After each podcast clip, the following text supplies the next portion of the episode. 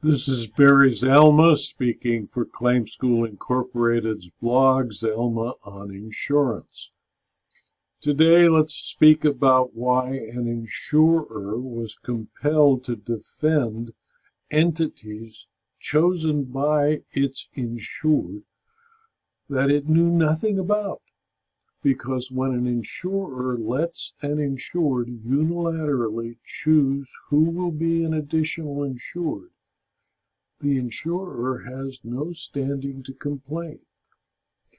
When an insurer drafts an open ended additional insured endorsement that allowed its insured, by entering into contracts under which the insurer would be obligated to provide a defense to people unknown to the insurer, and which did not require that its insured obtain the insurer's approval of the contracts or require its insured to disclose the identities of the third parties, or require even the named insured name those parties as additional insureds, the insurer assumed the responsibility of providing defenses for certain unknown and unnamed third party beneficiaries, whether it intended to do so or not in Westfield Insurance Company versus Walsh K5 JV and others, a 2022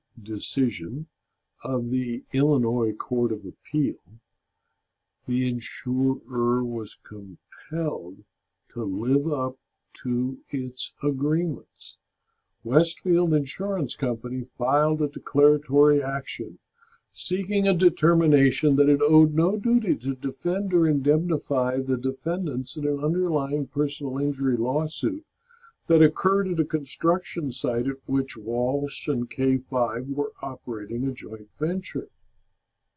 In the underlying lawsuit, Royce Brown, an employee of VMR Contractors Inc., a subcontractor at the construction site, injured himself carrying rebar. The trial court found Westfield owed a duty to defend each and denied Westfield's motion to avoid its defense duty to the various parties involved in the construction. Walsh entered into a two line joint venture agreement with K5 to bid on two separate contracts from the Illinois State Toll Highway Authority, which involved pavement widening and bridge reconstruction work on the Jane Addams Memorial Tollway. Further, the joint venture, Walsh if K5 was the named insured on the policy, and K5 if Walsh was the named insured on the policy, were required to be named as additional insureds in the commercial general liability insurance policy for claims arising out of the performance of the named insured party's work.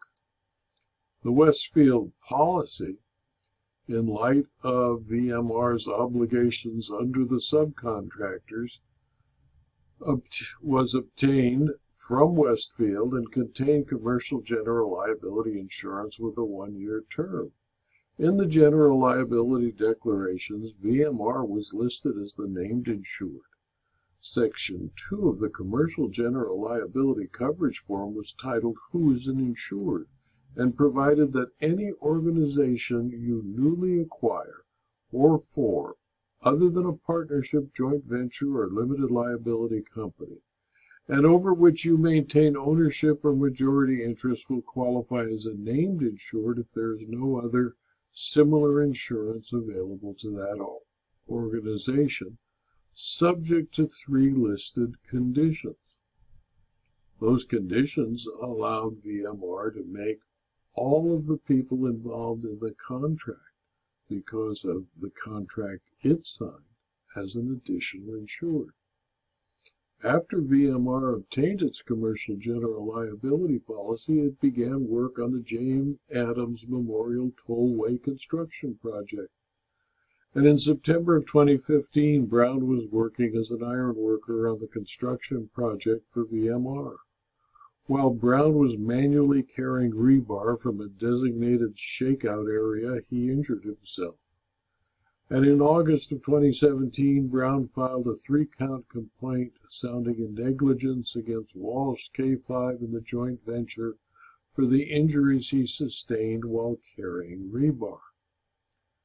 The court, in its analysis, noted that although Westfield contended that K5 and the joint venture could not be considered additional insureds under VMR's policy with Westfield because there was no contract in writing that required VMR to add either K5 or the joint venture to the policy as additional insureds.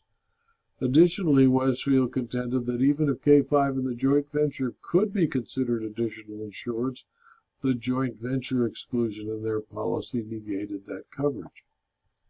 Finally, Westfield argued that the joint venture exclusion also applied to Walsh and negated its potential coverage. As such, Westfield posited that it had no duty to defend Walsh K5 or the joint venture, and the circuit court's various rulings must be reversed.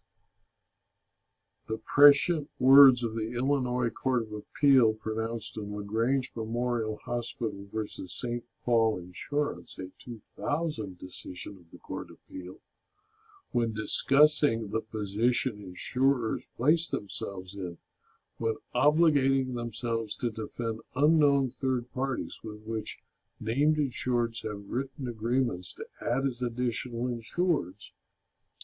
It said, quote, by drafting this language, the insurer acknowledged and accepted that its insured would be entering into contracts of which under which the insurer would be obligated to provide a defense. The insurer did not require that its insured get the insurer's approval of the contracts or require its insured to disclose the identities of the third parties or require that the named insured name those parties as additional insureds. The insurer thus assumed the responsibility of providing defenses for certain unknown and unnamed third party beneficiaries. That's what occurred in this case, because the plain language of the contractor's endorsement mandated that the endorsement does not apply to any person or organization covered as an additional insured on any other endorsement now or hereafter attached. The joint venture exclusion did not negate coverage for Walsh K5 or the joint venture as additional insureds under the additional insured endorsement, which gave VMR the broad right to make anyone it wished and entered into a contract with an additional insured.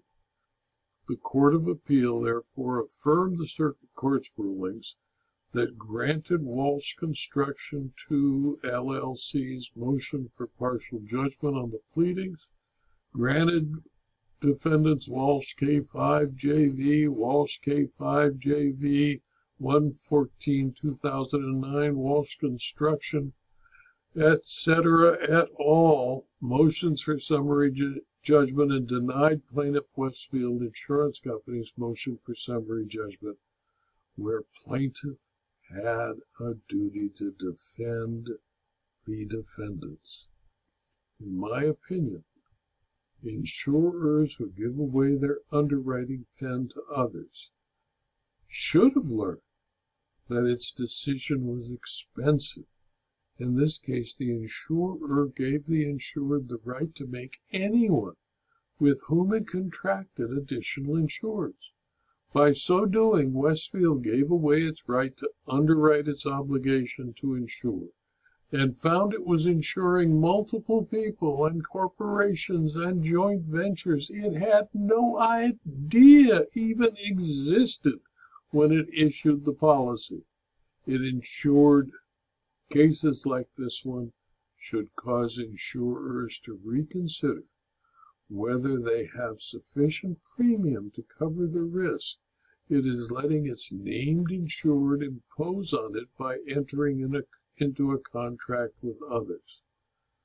This video was adapted from my blog, Zalma on Insurance, which is available free to anyone asking at zalma.com slash blog. You can subscribe and receive free a copy of every blog post as it is posted, and I post them on an almost daily basis, and also these videos. Thank you for your attention.